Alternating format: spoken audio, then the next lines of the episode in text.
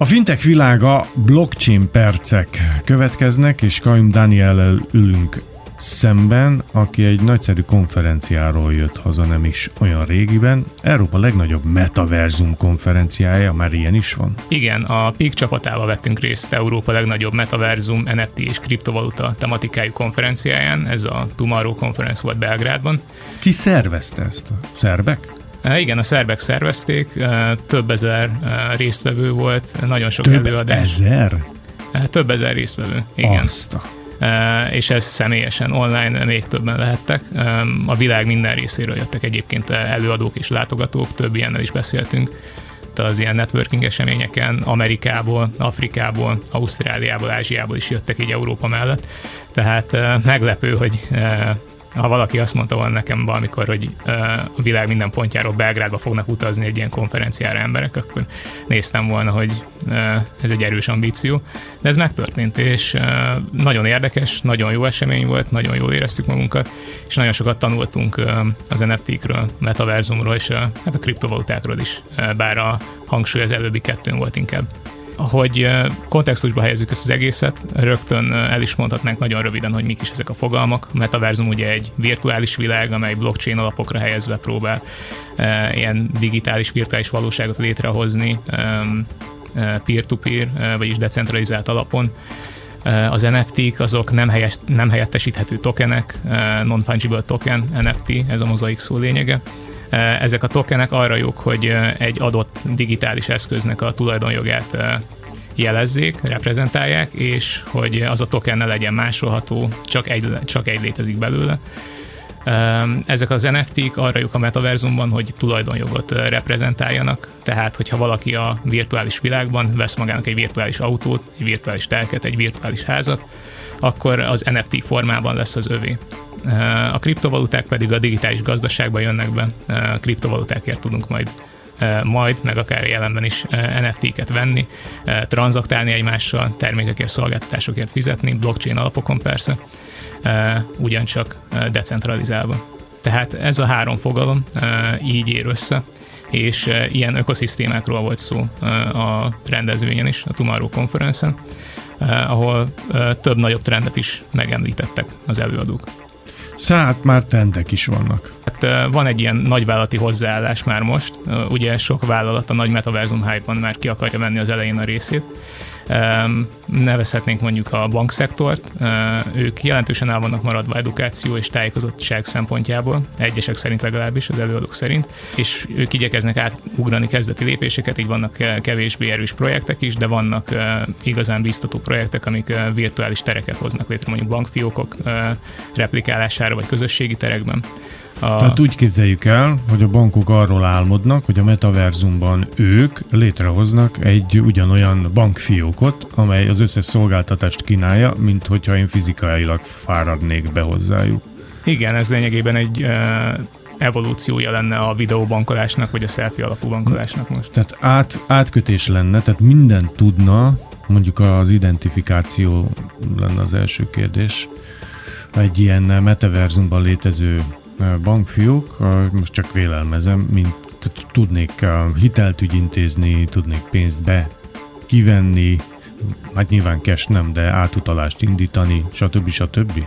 Hát a jelenlegi állás szerint egy nagyon távoli jövőben talán. Tehát ez nagyon távoli jövő még? Igen, az egyik nagy mondás ennek a konferenciának az volt, hogy az ambíciók megvannak, az elképzelések megvannak, viszont a technológia még nem tartott, ahol kellene, hogy ezeket realizálni is lehessen. A technológia vagy a hardware része? Magyarul olyan számítás technikai kapacitás kellene, már a végfelhasználónál nálam is legyen, ami bírja, vagy bírna azokat a szoftvereket, amilyen a amelyen fut a metaverzum? A hardware és szoftver egyaránt. A hardvereknél a legfontosabb meglátás az volt, hogy jelenleg most egy elég szűk réteg engedheti meg magának, hogy virtuális valóság headseteket vegyen, és ezekkel belépjen mondjuk a, egy metaverzumba.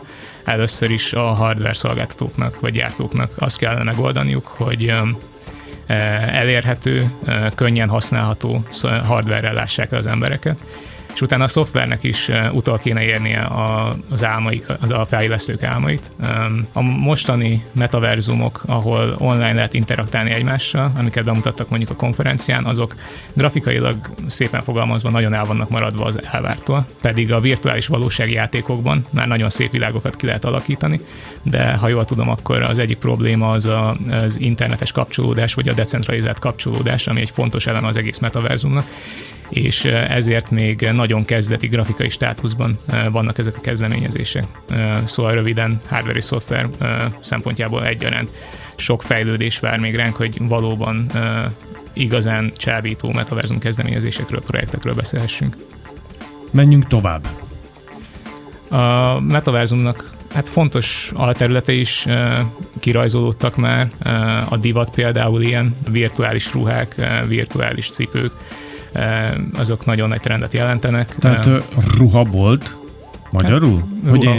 vagy, vagy divat bemutató? A divatiparnak mely szegmensei azok, amelyek amelyek érintettek mondjuk egy metaverzumban létezéssel? Mindkettő. Um, igazából, hát tegyük fel, cipőkről beszélünk, az utóbbi idő a fiatalok körében. Sneaker Sneakerhedeknek a nagy kultúrája lett és sokan több ezer dollárokért megvesznek egy cipőt, csak azért, hogy ne hordják, mert tetszik nekik. Na most a divatipari cégek rájöttek, hogy akkor miért ne állítsanak ki tokeneket, és ez egyébként, ha úgy belegondolunk, környezeti szempontból még jobb is, hogy nem fogunk feleslegesen cipőket gyártani, csak azért, hogy valaki a polcára helyezze, és a gyűjtők azért kaphatnak így egy tokent. A másik, meg idén volt szerintem először, talán márciusban egy metaverzumban lévő fashion show, és az is az interakciót építi ugye különböző szereplők között, de ami még a divatipari világban egy érdekesség, amit az egyik szakértő, egy tanácsadó kiemelt, az az, hogy sok divatipari cég benne van a metaverzumban, de az előbb említett grafikai elmaradás miatt nem vállalják fel azt, hogy bent vannak, mert nem szeretnék a luxus cikkeiket, amik egy exkluzivitással, magas minőséggel vannak asszociálva, összekötni, vagy összemosni a metaverzummal, ami még nagyon kezdeti fázisban van, és grafikailag nem egy olyan szinten van, ami így szívesen felvállalnak. Miért vannak benne? Azt gondolják, hogy annyi ember van már ott? Vagy trendsetternek kívánnak tűnni? Szerintem mindkettő benne van megint. Trendsetterek és első mozgók, mozdulók szeretnének lenni egyrészt. Hogyha majd tényleg ez ebből valami nagy dolog lesz, ebből a metaverzumból, akkor ők már az elejétől ott legyenek. Sok vállalatnak ez a hozzáállása egyébként mert hogyha nem is sikerül be, nem, is sikerülnek ezek a nagy projektek, ezek a nagy ambíciók, akkor általában a ráfordítás nem volt olyan óriási, hogy ez marketing szempontból ne érte volna meg nekik. Másik, a divatipar szempontjából releváns motiváló tényező az az, hogy jelenleg a metaverzumban nagyon sokan vannak, akik vagyonosak, és szívesen költenek pénzt arra, hogy részt vegyenek a metaverzumban, és ahelyett, hogy embereket bevonzanak, inkább azokra koncentrálnak, akik már bent vannak, és akkor így mondjuk el tudnak adni nekik luxus cikk NFT-ket, vagy akár a saját fizikai luxus cikkeiket is, mert tudják, hogy ez az a réteg, akiknek nagyon sok pénze van, és akkor jól lehet így őket targetálni. Ha most egy kevésbé cinikus arc ülne veled szembe, akkor biztos nem gondolkodna el azon a kérdésen, hogy mi lehet a metaverzum jövője. Tehát ezt ember meg nem mondja. Vagy Ez láthatok irányok? Ez a kérdés nagyon sokszor felmerült. A néző közönségből, vagy húszszor megkérdezték, amelyik, amelyik előadáskon én ott voltam, és mindig ugyanaz volt a válasz, hogy ezt nem tudjuk. De a, erre nincs válasz. Erre nincs válasz, mert a technológia az olyan rohamosan fejlődik, meg a trendek is, az emberek hozzáállása is. Elképzelhető, hogy egy éven belül sehol nem lesz a metaverzum, de az is elképzelhető, hogy még több momentumot szerez, és még népszerűbb lesz. Hát két éve nem is beszéltünk metaverzumról, gondoljunk vele. Hát igen, tehát itt nagyon sok a változás ezen a területen, ezért nem is lehet megmondani, hogy mi fog történni a jövőben. De most a jelenben már most meg vannak alapozva a projektek, akár videójátékokon keresztül, akár videójátékon kívüli, sima virtuális valóságokon. Szerinted a legegyszerűbb akkor a videójátékokon keresztül beszüremkedni? Mert hát, hogy ott már ugye rendelkedésre áll valamiféle szoftveres, meg hardveres megfelelés. Szerintem az lesz a legegyszerűbb, igen. Tehát, Tehát a VR szemüvegeken keresztül. Ha említhetünk pár videójátékot, akkor a fiatalok körében a Roblox meg a Fortnite, azok nagyon népszerű videójátékok, de az idősebb generációk között, mert a fiataloknál idősebb generációk között a World of Warcraft is ismerős lehet. Ezek mind olyan játékok, amiknél van egy fő core játék, amiért érdemes játszani, eh, ami, amiknél el akarsz érni egy célt, viszont nagyon fontos az is, hogy milyen közösségi interakcióid vannak a játék közben, és van egy ilyen közösségépítő szerepe, ami nagyon sok embert megragad, és azt tartja ott a játéknál évekig. Ez főleg a World of Warcraft-nél érzékelhető, ami még most is tömegeket mozgat meg.